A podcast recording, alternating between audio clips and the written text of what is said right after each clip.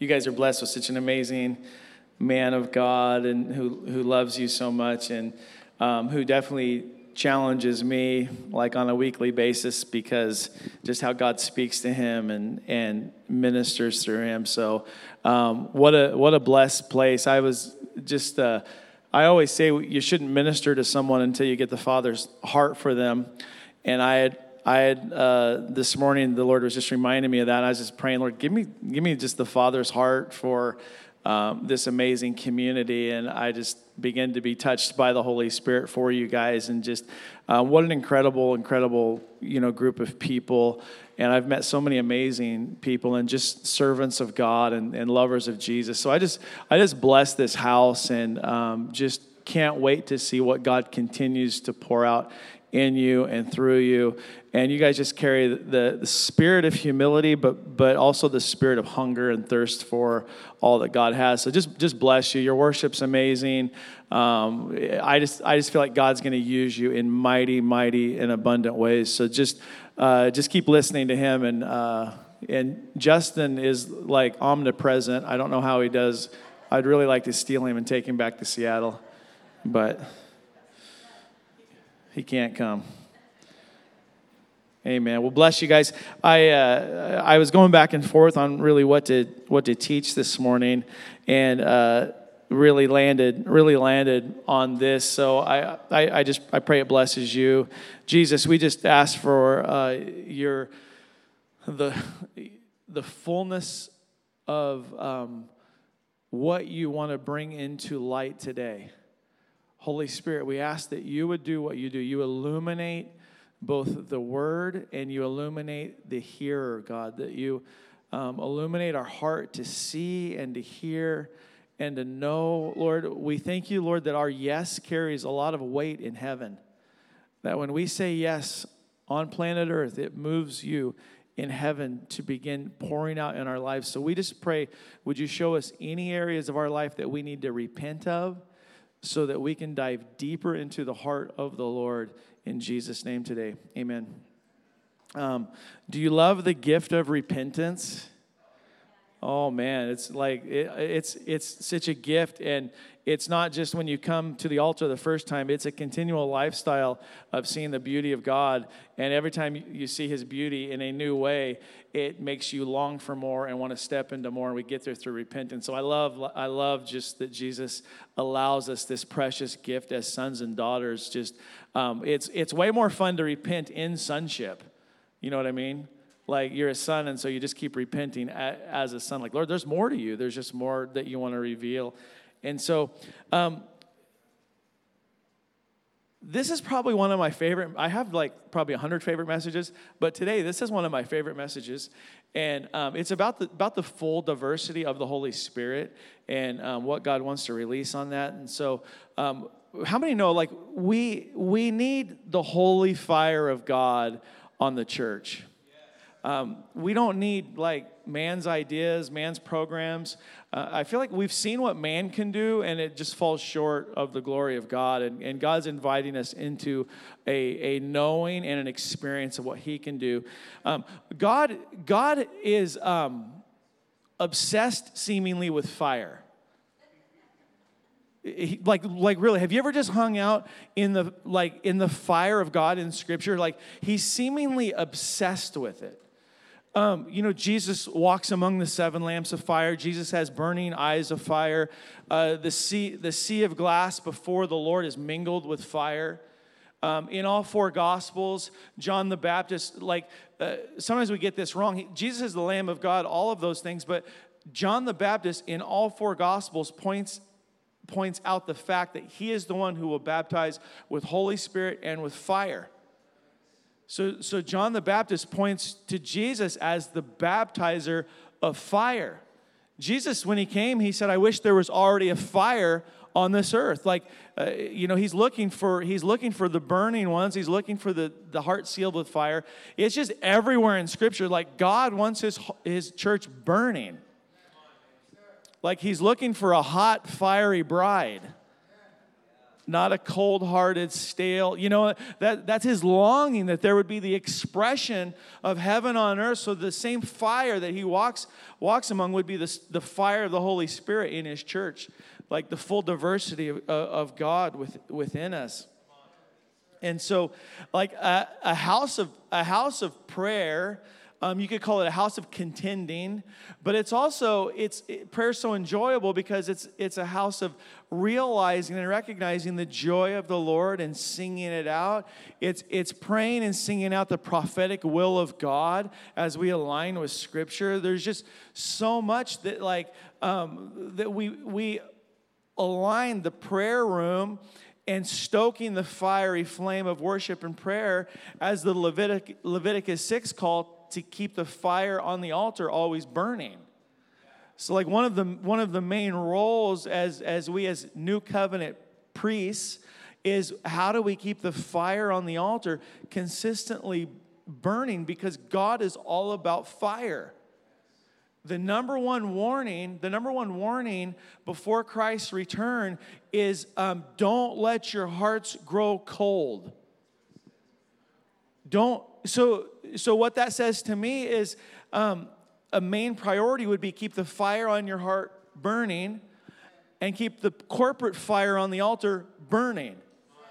Because a church that's not burning is going to, to fade into culture.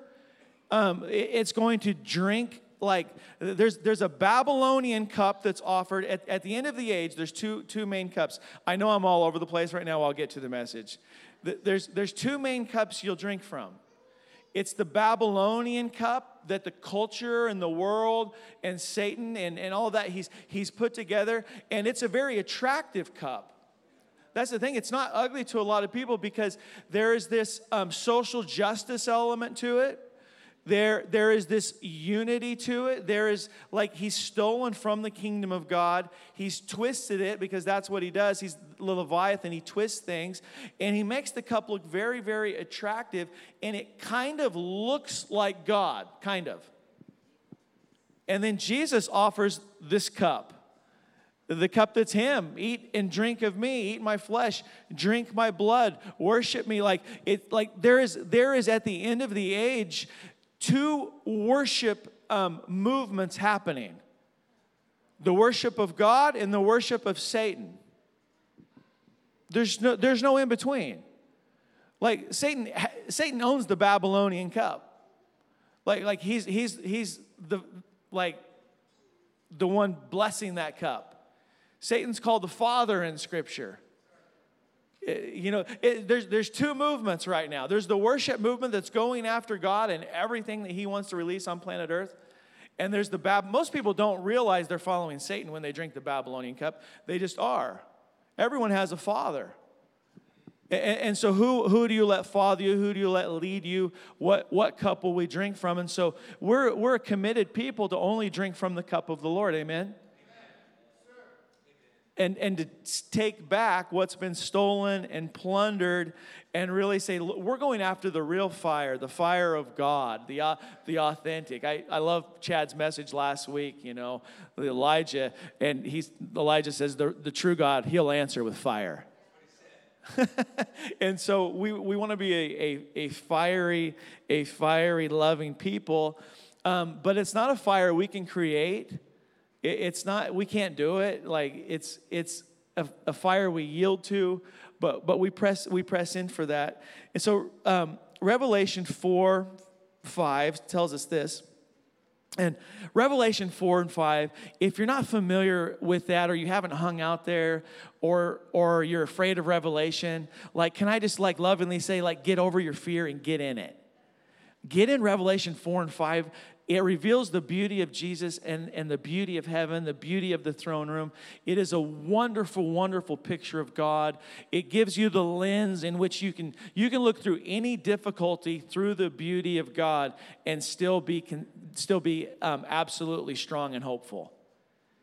If you try to look at difficulty or if you try to if you try to elevate the plan of God over the man of God, you get yourself in trouble. Like we elevate the man Christ Jesus and as we see his beauty, we're able to look at some incredible some incredible things and the Lord can can break things open. But Revelation 4 4 5 tells us and from the throne proceeded lightnings, thunderings and voices seven lamps of fire were burning before the throne, which are the seven spirits of God.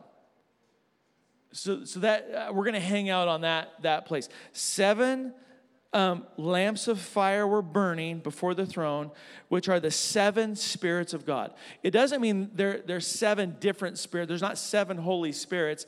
It's the diversity and the fullness of the Holy Spirit. So before the throne is the full measure of the Holy Spirit.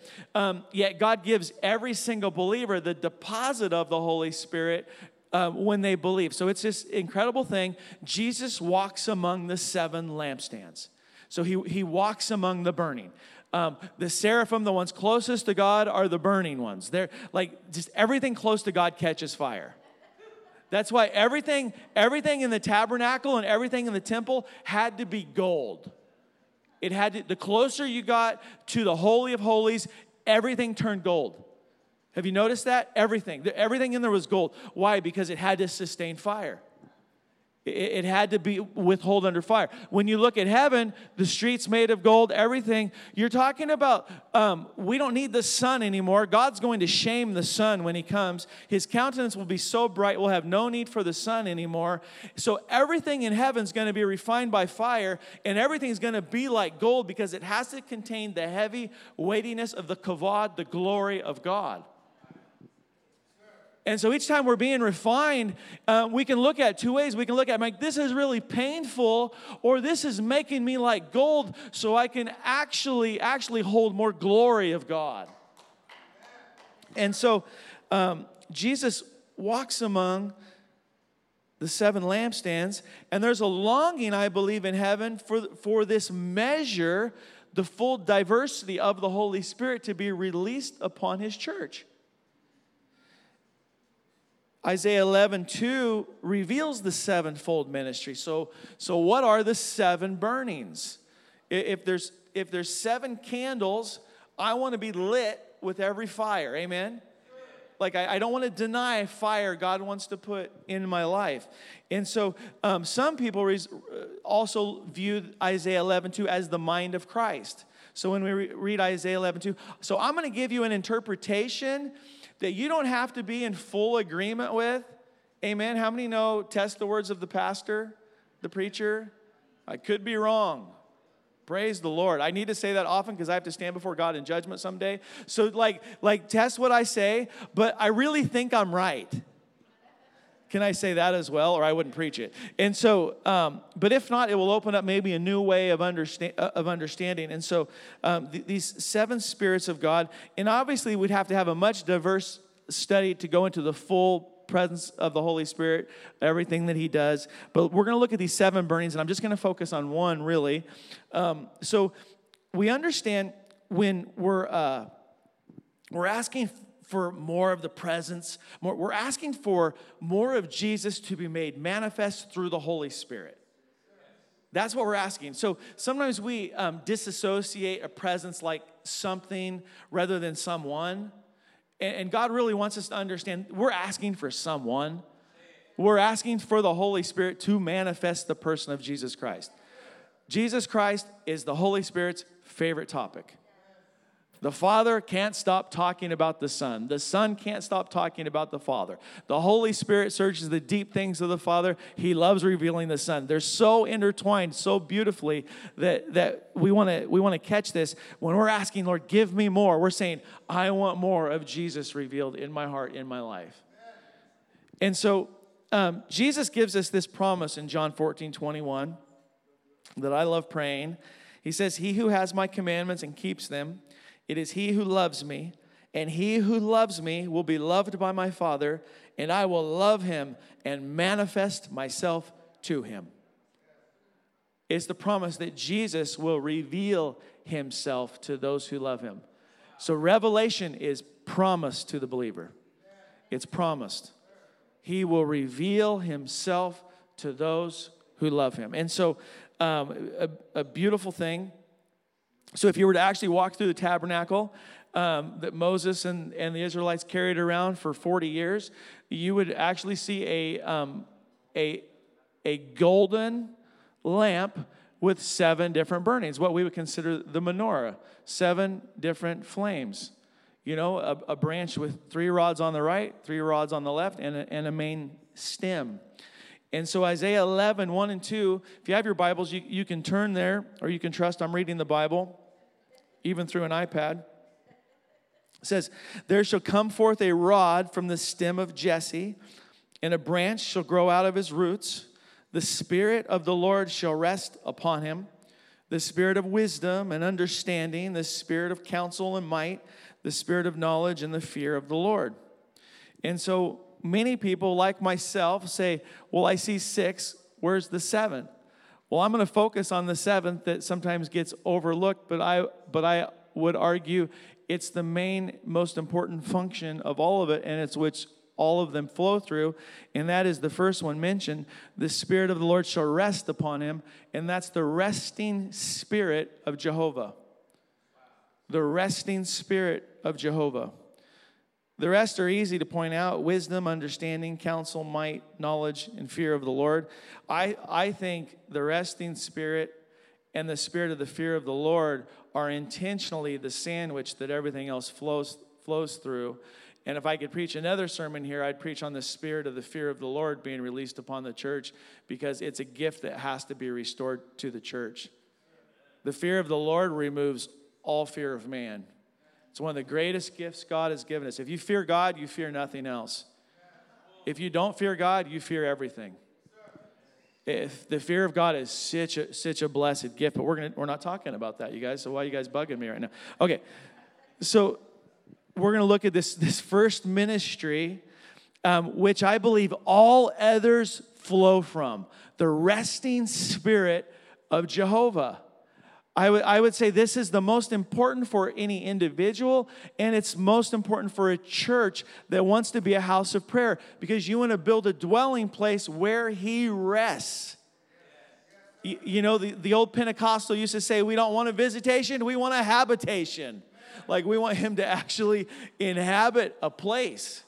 Uh, and when revival would happen across the land, that's what would happen. The glory of God would come in such a way that it wasn't just the omnipresence that was everywhere, the manifest presence would come and settle in an area over a specific designated time, sometimes years when you look at some of these revival, revival movements, sometimes days. But He would come down in such a form that awareness of God would have, would have a, a reach in the city um, or in a village, and people people would become aware of God's presence without anyone even preaching to them.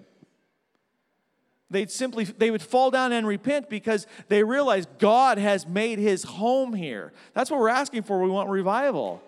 That's why we need to build dwelling places for the Lord. That people that people don't evangelism's twofold. We go out, but look at John the Baptist's um, evangelism technique. He didn't do anything. He preached the gospel in the desert, and the anointing was so strong on a man of God that it drew all the hypocrites, it drew all the Romans, it drew all the religious to a place because one man carried the presence of God. And it's not to say we don't go out. I'm not, I'm not suggesting that. But I'm suggesting if we carry what we're supposed to, there'll be lots of times we don't have to go out because so many are coming in at such a rapid pace. And so this this first ministry, this desire of God, it's it's one of the identifying marks of the life of Jesus Christ. That he, he was filled and overflowing beyond that of any man. We, we understand that. He had the Spirit without measure, Scripture tells us. But the Holy Spirit rested upon his ministry. Jesus never did anything his entire life to grieve the Holy Spirit. Never. If you look at the word grieve, it's actually an emotional word. One of my one of my favorite authors is R.T. Kendall. I don't know if anybody's read uh, many R.T. Kendall books, but an amazing, amazing uh, pastor and author. and um, he writes a lot on the Holy Spirit. And he almost he almost named one of his books, but he felt like the Lord told him to change it. Um, the oversensitive Holy Spirit. And, and the reason he changed the name because he didn't want to portray the wrong idea, but the right idea is that there are there are many attitudes and lack of reflections of God that grieve the Holy Spirit. And what we need to understand as his children, grieving the Holy Spirit doesn't make you lose your salvation, but it does make you lose your fellowship. And there's a difference. Like, and I, I want to get into that a little bit because there's, there's ways we can grieve God and still be saved, but not live out our inheritance in the Lord because we don't have that fellowship with Him. Does that make sense? Like, He doesn't erase your book from the Lamb's book of life when you're an idiot. Praise the Lord, because I'm an idiot. You know, praise, praise God. Um, but but he does remove fellowship to draw us into deeper places. And so um, Jesus Jesus never did anything. Like I've been married, it'll be 25 years, which I know it's hard to believe because I look really young. But I've been married, it'll be 25 years, and I do lots of things that have grieved my wife. Amen. She's done lots of things. that, In relationship, you grieve people. You're probably grieved with someone or you're grieving someone right now in some in some measure. Like, you know what I mean? To say that Jesus never ever ever ever grieved the Father or the Holy Spirit is saying something. He was so in alignment so in awareness of how the how the father felt about everyone so so perfectly moving with the wind so aware of heavenly things that he could release heaven on earth without ever ever upsetting emotionally in any way the holy spirit. Isn't that and that's what we're invited into? Is it that that's what blows my mind. He invites us to live in such a way that i don't grieve god and I think the more we set our heart on that and the more we live, and I think in sonship, I realize um, I don't always live perfectly in it. Like I could have an attitude so quickly that doesn't that doesn't align with the Holy Spirit. But in sonship, I don't have to go beat myself up. I just turn back into the flame. Amen. You just I, I don't I don't I, I used to think, oh, I had to put myself on the cross you know, because I messed up. And I didn't get any breakthrough that way. It just beat myself up over, over more. You know, I, I at some point you have to realize Jesus took all the beatings, all the wounds, all the bruises, so you don't have to. So we just turn our affections back to the Lord and just we, we live repentant. And so the birth of the church happened um, when the Holy Spirit fell on them, He filled them and he marked them both with the indwelling Holy Spirit and the presence of God within their midst. And sometimes we focus on one or the other, and it's and it's both and it's all it's it's the Holy Spirit within, but it's also the Holy Spirit resting on us. When Jesus um, came through Nazareth, we uh, we love this text, Luke 4, 18 through 20. But maybe listen to it in a new light today he came to Nazareth where he'd been brought up, and as his custom was, he went into the synagogue on the Sabbath day and stood up to read. And he was handed the book of the prophet Isaiah. And when, he, when he'd opened the book, he found the place where it was written. So Jesus opens the scroll to Isaiah 61 1 through 2. Before I read it, I want you to think about this for a second. Because uh, do you guys ever sing that song, Open the Scroll, Break the Seal? Okay, okay. Sorry. So there's this really cool song called Open the Scroll, Break the Seals, and it's really looking at Revelation. But today I felt the Holy Spirit say, You realize Jesus was the only one worthy to hold this scroll. All before him read about it. And now here, here comes the Messiah. Here comes Yeshua. Here comes the, one, the, the one with, with the anointing, the one that the dove rested on and he picks up and he reads Isaiah 61, 1 and 2. And verse 18 of, of Luke 4 says, The Spirit of the Lord is upon me. He's on me. He's not just in me, he's not just around me, he's on me. Because he's anointed me to preach the gospel to the poor, he sent me to heal the brokenhearted, to proclaim liberty to the captives and recovery of sight to the blind, to set at liberty those who are oppressed, to proclaim the acceptable year of the Lord. Then he closed the book, gave it back to the attendant, and sat down. And the eyes of all who were in the synagogue were fixed on him. I didn't realize this, but I was, I was reading about like an interesting practice in Jesus' day that the Jews would actually reserve a special seat in the synagogue kept for the appearance of the Messiah. So by faith, they, they had a chair that no one, no one could ever sit in. It was a special chair, always empty, that no one could sit in.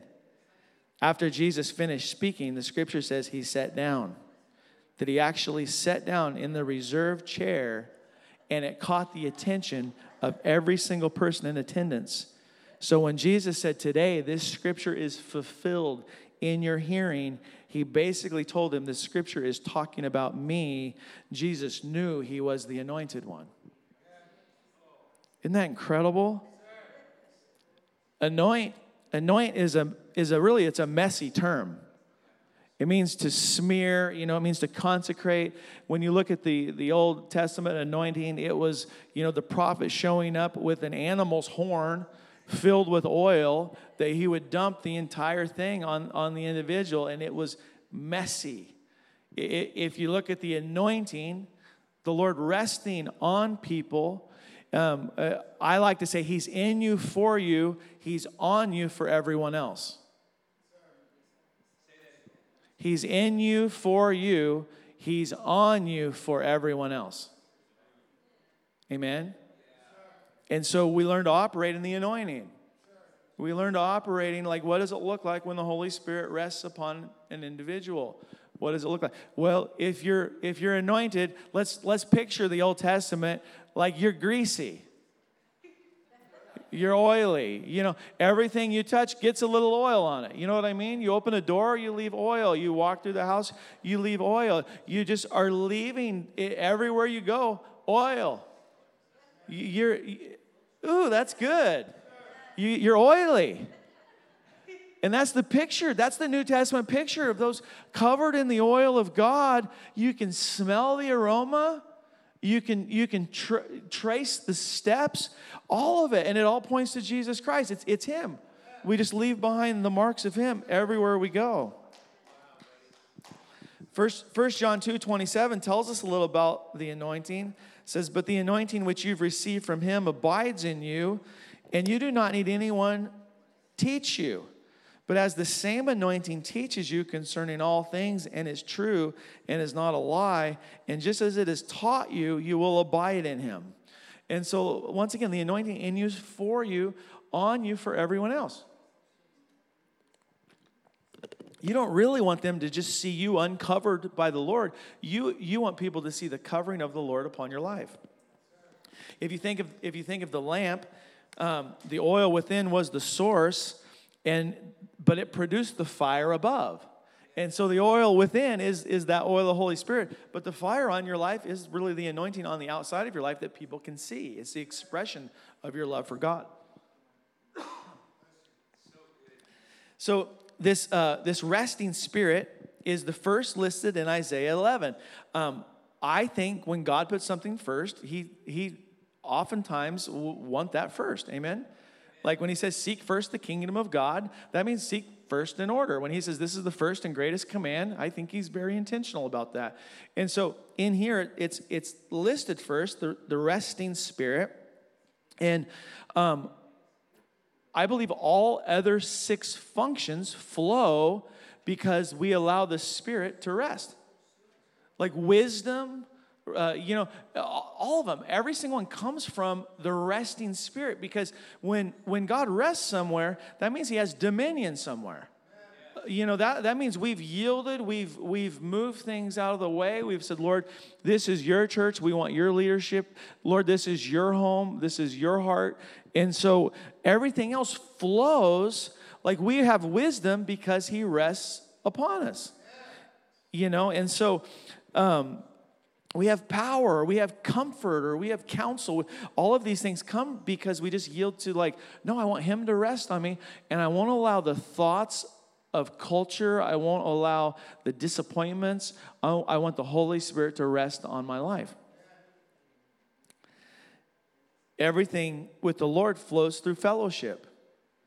I, I didn't learn a lot about sonship growing up. In, in in the denomination we were part of it didn't they didn't talk a lot about this stuff. It was this came to me um, later in life. I learned about sonship because i had a really good mom and dad. And i know not everyone has that and so they learn about sonship strictly from the holy spirit. But i had a really good mom and dad so i like i had no excuse you know what i mean like i, I had nothing so I, I knew what it was like to be loved when i would make bad choices um, I, I, I experienced, I had a mom and dad that did that, that really, really well, and I'm very, very blessed by that. Um, and I know many people haven't had that, but I want to tell you, you get that through the Holy Spirit, whether you had it in the natural or not.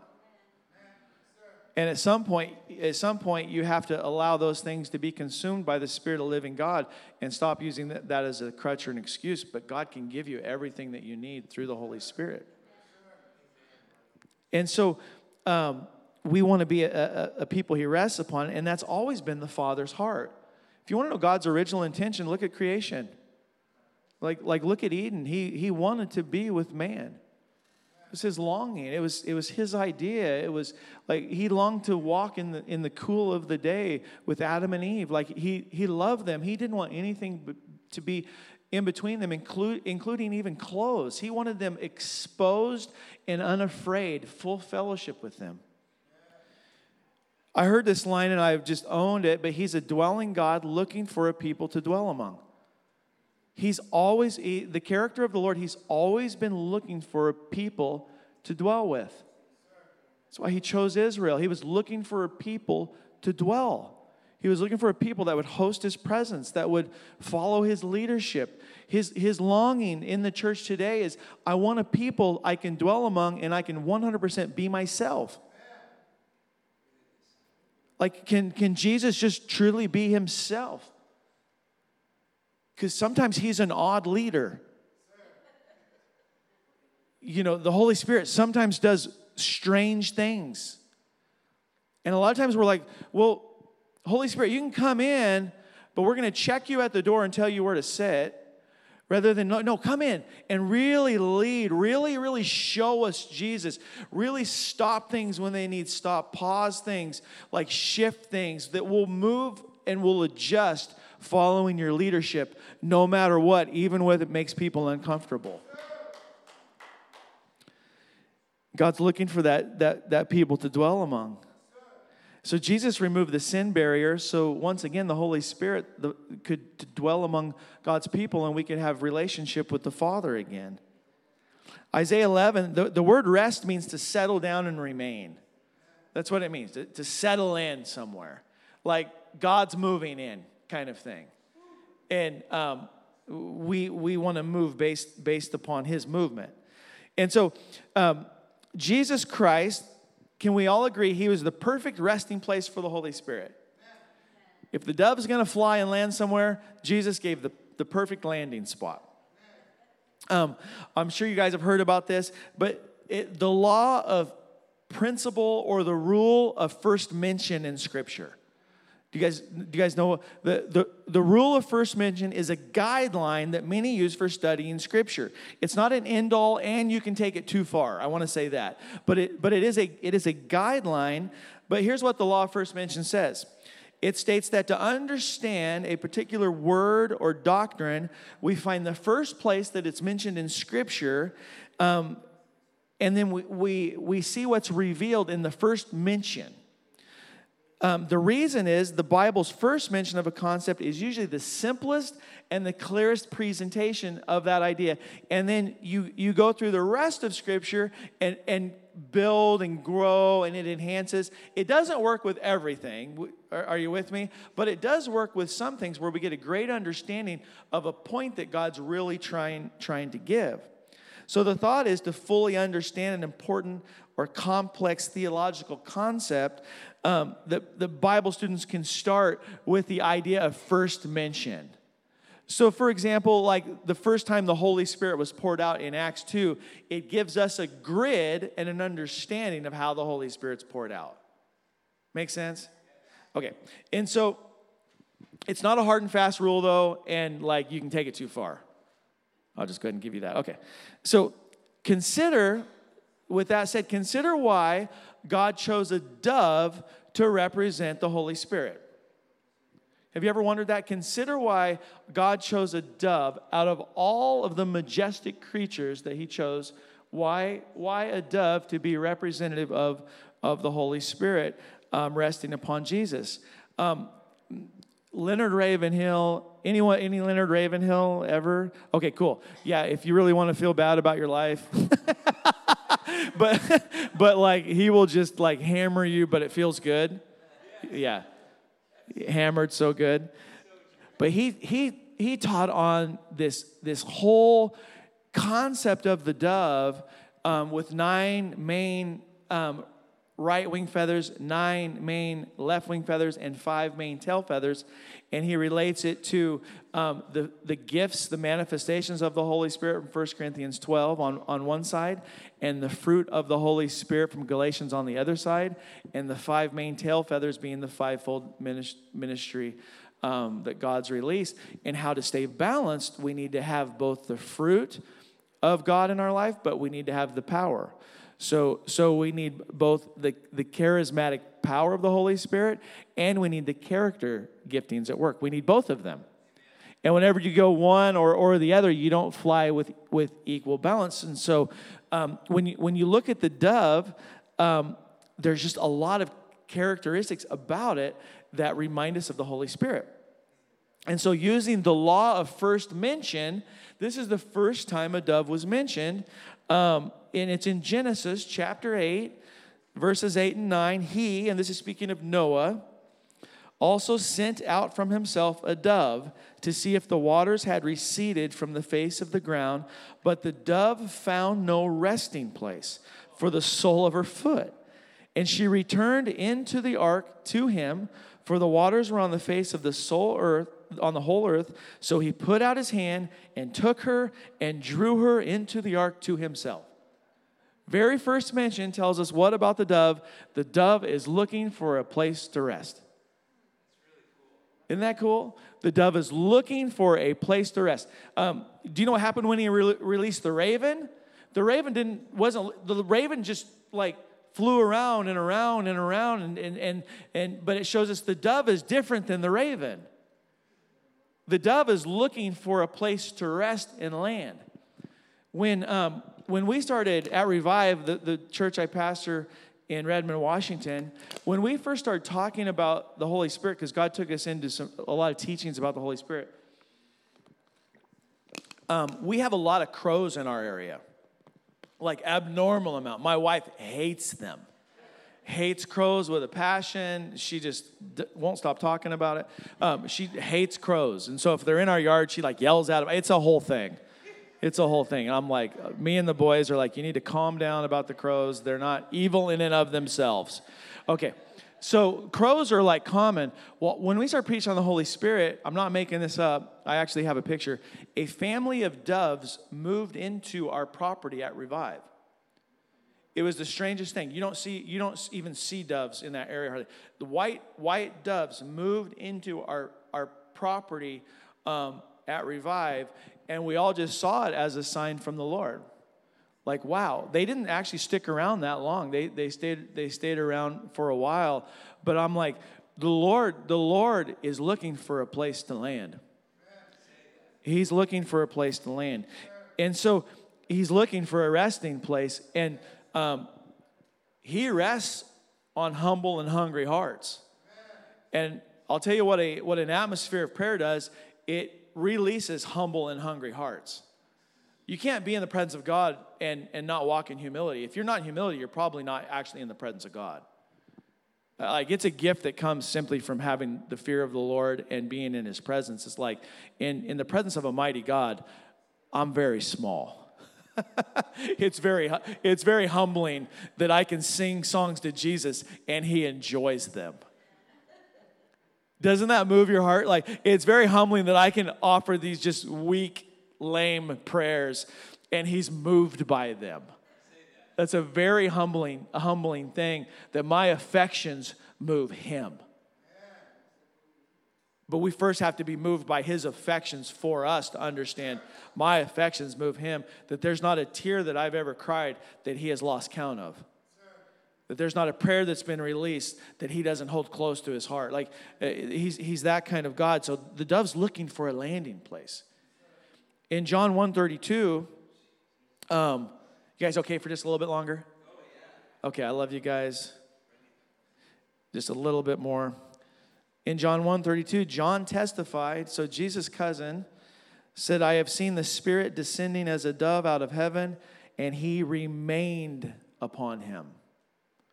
The Gospel of John points out that, that, that the other gospel writers don't, don't point attention to. John's gospel, though, said the dove remained on Jesus.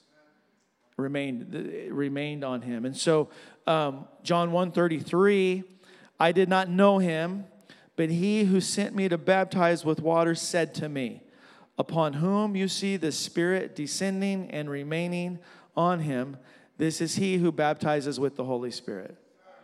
Isn't that a, isn't that a beautiful picture of, uh, we know Jesus had the fullness of the indwelling, but he really didn't start his miraculous ministry. We don't know of any miracles that he ever did before the dove rested upon him. Once the dove rested upon him, it, he released the anointing from heaven on everyone else around him. So, he, so he, he had perfect relationship with the Father, with the Holy Spirit. But when the dove landed on him, now he was going to give heaven away. And so if you're if you're someone the Spirit rests upon, you can give heaven away. It's not just for you. Hear me on this because I say this in love, but the church has to get to a place where we actually believe we own the breakthrough that Jesus paid for so we can start giving it away to the world. You know what I mean? Like, like we have to believe that and, and walk in that and walk in that freedom. And I know there's patience. God has lots of patience. Amen. He's long suffering for your maturity, for my maturity. Like he suffers long. He, he suffered long over me. You know, there's still so many areas I want to mature, but he suffers long over your full growth, over your full maturity, because he wants you to give away the kingdom of God. And so Jesus was the perfect resting place for the dove to remain. He's perfect in love, holiness, power, purity, yieldedness to the leadership and the voice of the Father.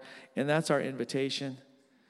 So the Holy Spirit the Holy Spirit within us pursues our fullness. He draws us into the deeper work of sanctification or being filled with the Holy Spirit. God wants every one of his children to enter into this place of being filled and remain in that place.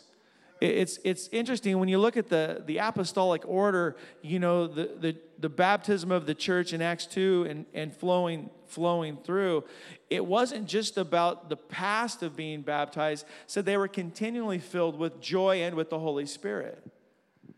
So it wasn't just about an event, but you never want to deny the event because the event needs to take place where you yield your all to God, at least all that you know. And then you may be two years down the road or maybe two weeks down the road and realize I have more to yield to God and I want to burn in this. And so it becomes this continual filling and with joy in the Holy Spirit. So um, Holy Spirit is going to keep pursuing all of us. He's going to keep pursuing us individually and he's going to pursue you corporately because Holy Spirit, more than anybody, wants the John 17 prayer of Jesus for unity to be fulfilled in the bride of Christ. So he's going to keep bringing you into the longings of the Lord individually and corporately. And I would contend there are certain things the Holy Spirit will only bring you into corporately, just as there are certain things he'll only bring you into individually. And so we want to be really aware of, um, to be honest, I experienced the Lord, it's changed throughout my life. In the last three or four years, I have experienced the manifest presence of the Lord more in the corporate, corporate room with other people than I have in isolation.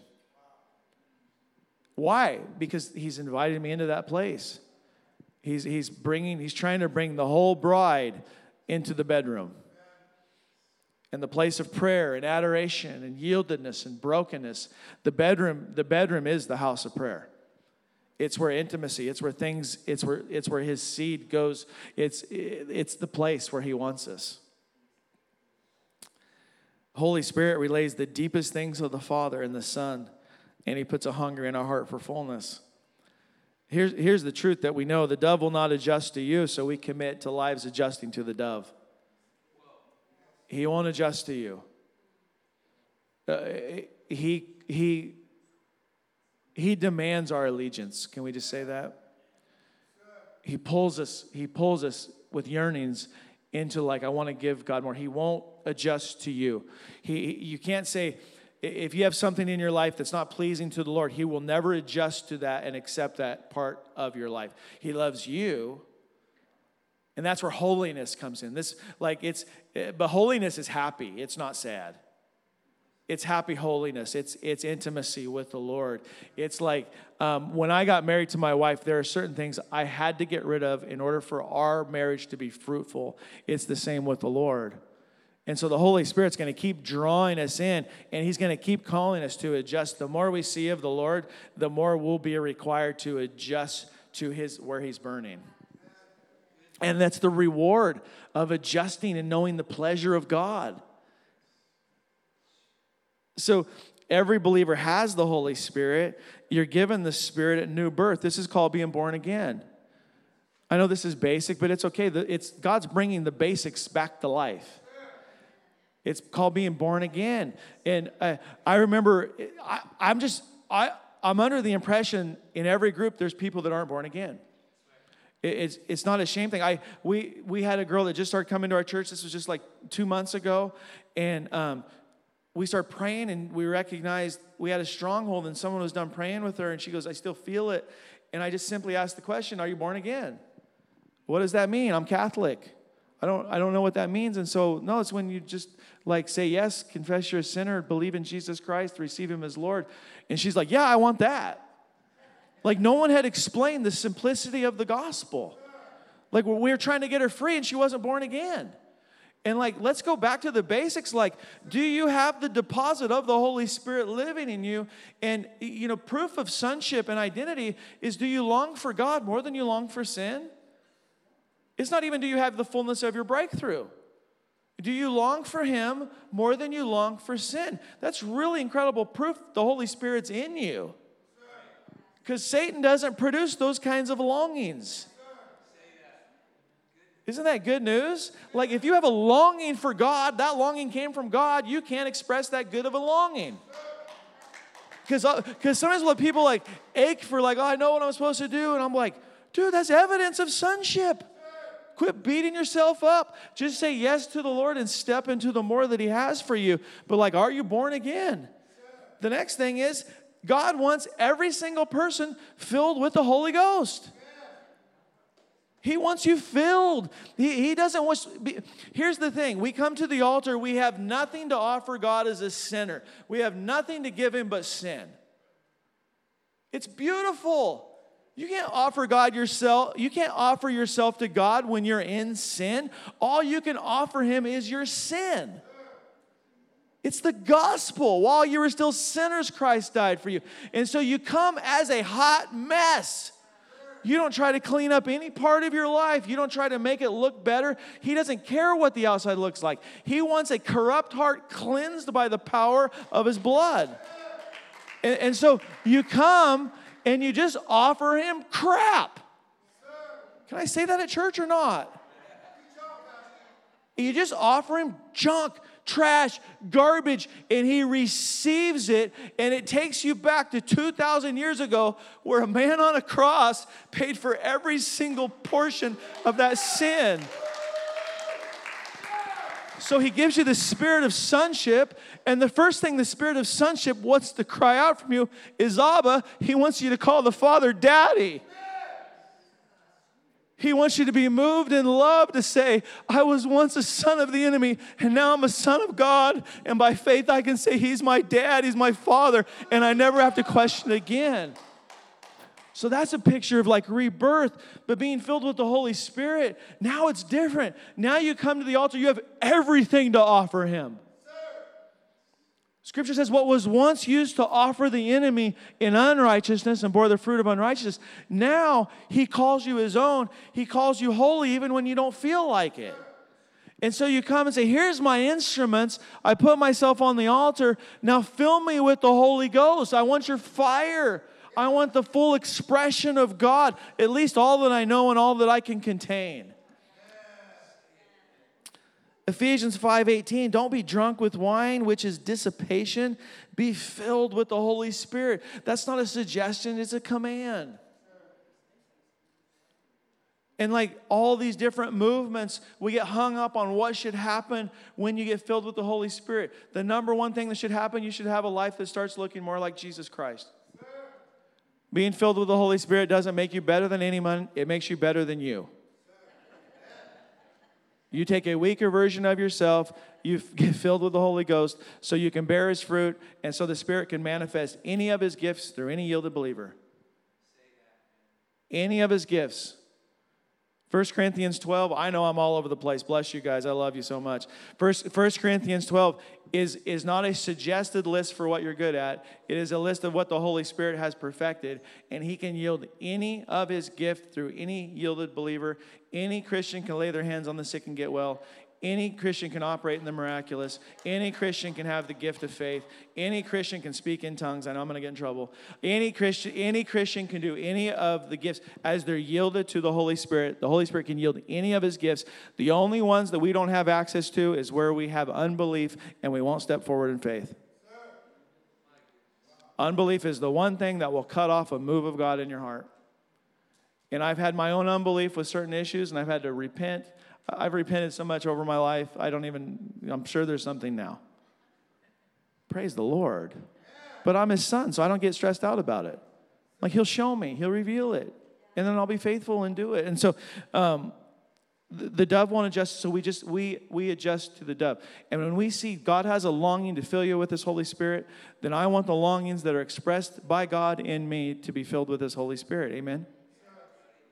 And so um, we we are repurposed when we're reborn. We're repurposed into the image of God. And God wants to possess you.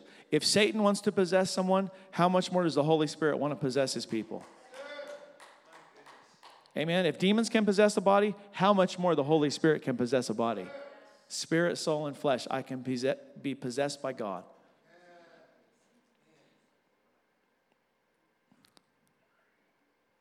Do you know what else so we're saved. Man, can I just, uh, when we end today, if you're like, uh, I want to be filled with the Holy Spirit. I want this, I want this fire that you were talking about. Would you please just come up and ask for it today? I feel like I feel a grace, honestly, today for people being filled with the Holy Spirit. I felt it when we were doing worship earlier. And so if that's if that's you, or if, or if if, if you've been filled and been walking in this, but you just are rekindling the flames, just come up for fire. Let's just come up and ask today. You know, you have not because you ask not. So ask. And so, um, so, so we're filled. We're, we're, we're sanctified with, with, you know, marked by God, consecrated. Um, but He really wants a people that now He can rest on. So you're really you're saved and you're filled um, so that you have purpose, so He can rest on your life and you can give God away everywhere that you go. And so um, the anointing that Jesus walked in um, and invites us into is this deep fellowship that comes from God resting on people. It's just an incredible truth that God will, will rest on us.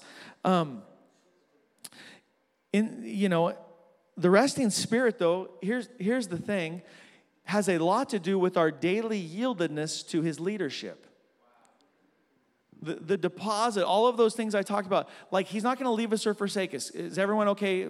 Like, so you don't go back on that. But we're talking about the resting spirit that Jesus walked in, who never grieved the Holy Spirit. We often grieve the Lord. Sometimes we, you know, we'll hit a we'll hit a like a, a stride and we're just like man i'm just like in alignment with the lord. He's doing things. And then you know something weird happens in our life and all of a sudden we turn from from truth and we're not we're still saved. We're still walking with the lord. We just turn our affections and we're so focused on that other thing that we lose out on the fellowship with the holy spirit. So we're not hearing his voice like we should. It, you know times get dry all of that. And we know he calls us back to that place. We know the drill right? We were christians. We, we've we've experienced that. But um, the daily yieldedness is a really big deal to the lord and I think this, this comes in play with giving God your first fruits, being in the Word every day, being in His voice, being obedient to, to, what, to what you know, and quickly repenting, you know, when you, when you fall short of that. But the truth is, the Spirit rests differently on different believers. That's a hard truth. He doesn't, he doesn't rest the same on different believers. Why? Because there's, there's believers that are just all in. They have a yieldedness to their life. And you know when you're around them. You, you, I know when I'm around like a Christian who like doesn't carry joy. And you're like, oh man, they just squandered whatever the Holy Spirit wanted to do in the room. Then I know around people when they have increasing joy and you're around them and you're like, every time I'm around this person, I leave strengthened, encouraged, and comforted. I, you just know you just, I don't remember, what, what's your name in the beard, the, the really cool hair, amazing musician? What is it? Tim, when Timothy walked, when he walked in the room, he carried such an expression of the love of God that it, it actually, I, I, there was a shift in the atmosphere when he walked in the room today. There, there is, and, and there's, and so many of you I could say that about. There's, there's just the Spirit rests on people differently, and we're not supposed to compare with other people. That we're just supposed to like, how does the Spirit rest on me and what do I release when I'm living like more aware of Him than problems? It's an awareness issue. Like I'm just more aware of God. It's it's it's just a, a life turned into fire. And so um in Jesus' first coming, he proclaimed, I'm the one. I'm the anointed one. I'm, I'm the Messiah. I'm the one he rests upon. I'm the one who's, who's overflowing. I'm the one who was prophesied about. In his, in his second coming, though, eh, do you, ever, do you ever read the Bible and just be like, man, God's, God's version of the church is so much better than mine? Like, his expectations are so much higher than mine. Like, like I've read Ephesians, and I'm like, you expect us to reach the maturity of the stature of the person of Jesus Christ? Like, we're, we're going to be the revelation of Jesus to the earth? Like, that's going to be us? Like, like, what we're a part of is so much bigger than, like, um, a private devotional life or even what's going on in the local community. Like, we're intertwined with the expression of God on planet Earth to become the full expression of the stature of the maturity of Jesus Christ Himself. So, like, we'll be known as the ones the Spirit rests upon if we don't give up and we keep yielding to Him. Like, they'll see Jesus Christ in us prior to His return. Prior to his return, I know there's certain things that won't happen until he comes back, but he has really high expectations for his church before he comes back. And I think it's just a continually applying yourselves to the devotion of the Holy Spirit so that you can yield to his leadership. And the number one way the Spirit speaks is through prayer and fellowship. And it doesn't end here. I, I feel like this is the beginning. And then it, it, it moves out. And do you, ever, do you ever sometimes dream with God of what could be possible in your lifetime? Like what, what Adam experienced? I, I, I was, uh, I'm really getting close now. Are you guys hungry? Okay. I, we have, we live, we live near this, um, this giant park. It's called St. Edward's. It used to be a, a Catholic, uh, like training grounds and all of this. Um, but like a lot of things in the Seattle area, it's kind of turned pagan, you know. And so um, it's now become a really earthy, you know, natural school, but they get into lots of weird stuff. But um, like, it's my sanctuary. I love it. I love it. I, I, I call it a thin place with the Lord where you just experience God. And um, I, you guys probably have those thin places. You just know I hear God here. It's just special. Some guys, maybe it's even fishing or something. Like there's a thin spot. I just, I just like meet with God here. And there was this encounter. There was this encounter that I had, and it was so interesting because I, I would love to be a runner, but I'm really just hate it. Chad, I'm sorry. I hate it. I, I just don't. I have an electric bike with really big tires so I can go really fast on dirt roads and stuff. But I was over there running, and the Lord was just like, just walk with me. Just walk with me. And this is the only time this has happened. I the Spirit came on me so heavily as I was walking, I just began to just weep and just like, um, and I felt the Spirit say, This is what and I know this was my own encounter, but this is what Adam felt in the garden, Todd. And I was delighting, and it was only it was only a few minutes, and I, I was like, Jesus, I'm asking for this to be longer because I was just feeling the pleasure of the Lord with such a magnitude. I everything about my thinking was elevated. It was in a different spot. I I came out of a natural mind and I felt like for a moment I was in this space of more that I was asking and longing for all of the time. And the Lord gave me like a taste of it, an expression of Himself. And I remember just saying, Lord, I, I didn't want to talk about anything, I just wanted to be with Him. I didn't want to intercede, I just was enjoying the pleasure of God loving me, not even me. It was just Him loving me, Him giving me a gift. And I just wanted it to be longer and longer and longer. Um, but, it, but after like a few minutes, it, it lifted, and my, my heart began to grieve because I wanted Him in that capacity all the time. And I think He does that for us once in a while through an encounter that gives us a hopeful expectation of what is to come. I've seen moments, you know, in my life where like bodies were healed so easily, and other moments it felt like I was striving and nothing was moving. And I'm like, Lord, why did you, why did you move so mightily on that? But then, and I really believe the Lord is, is prepping us. I believe He's going to take every good part of himself that he's revealed to you every testimony every touch every influence every like all of your history with the lord. And he's going to use that to really stir up faith for what is to come on a regular basis. Like what will it look like when the church is walking in such an agreement with the lord and so much fellowship with him that we have an increased presence upon our life that our thinking is more like his than it is like ours where our hope and expectation for healing and deliverance and breakthrough are more of His faith just flowing through than us trying to strive to get faith. Do you know what I mean?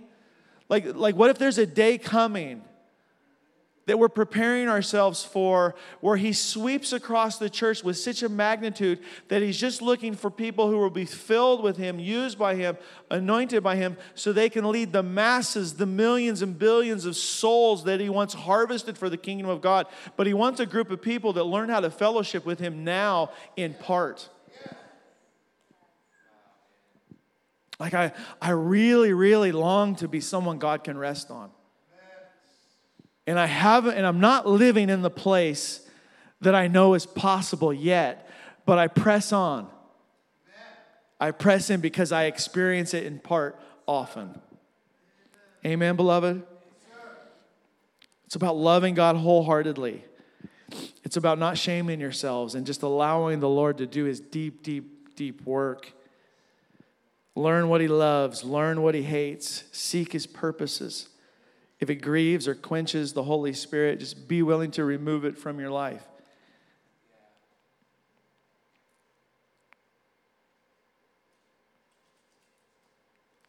Uh, yeah, just just it's the most important relationship we have. So like we we focus our attention upon him because his attention's always on us. I think he really wants to release more enjoyment of his presence. I I really believe like in the superior pleasures of God. I, I lived five or six of my, my years of my life just seeking earthly pleasure. And every time earthly pleasure like happened, it just left a remnant of hell. I don't know how else to put it. Guilt, like hooks in me, addictions, um, wrongful thinking. But every time, like I've experienced the superior presence of, of being loved by God and, and loving Him in return, it always leaves a remnant of Jesus Christ. There's always every time if you if you watch for it, every time the Holy Spirit comes, Jesus leaves a gift. I think sometimes we miss it because it's not the gift we're looking for that day. But he always leaves a gift behind. There, there's always evidence that Jesus has been in the room because, because maybe, maybe you're just not like having this divine encounter, but maybe it's peace that day. And he just leaves the deposit of peace, and you don't know why or how, but you just walk out of this building and you're not striving anymore for anything. Maybe it's joy, like you walk out and there's just not you're just not dealing with anxiety anymore. Just it's gone. You can't even mark exactly when it happened, but because you put yourself faithfully in the right place, he just deposited something you needed. Uh, he heals bodies in worship, he heals minds, souls, like demons flee. Like he does all of that just from a worshiping heart that's not striving. It's just part of the kingdom of God. It's like the blessing of knowing God.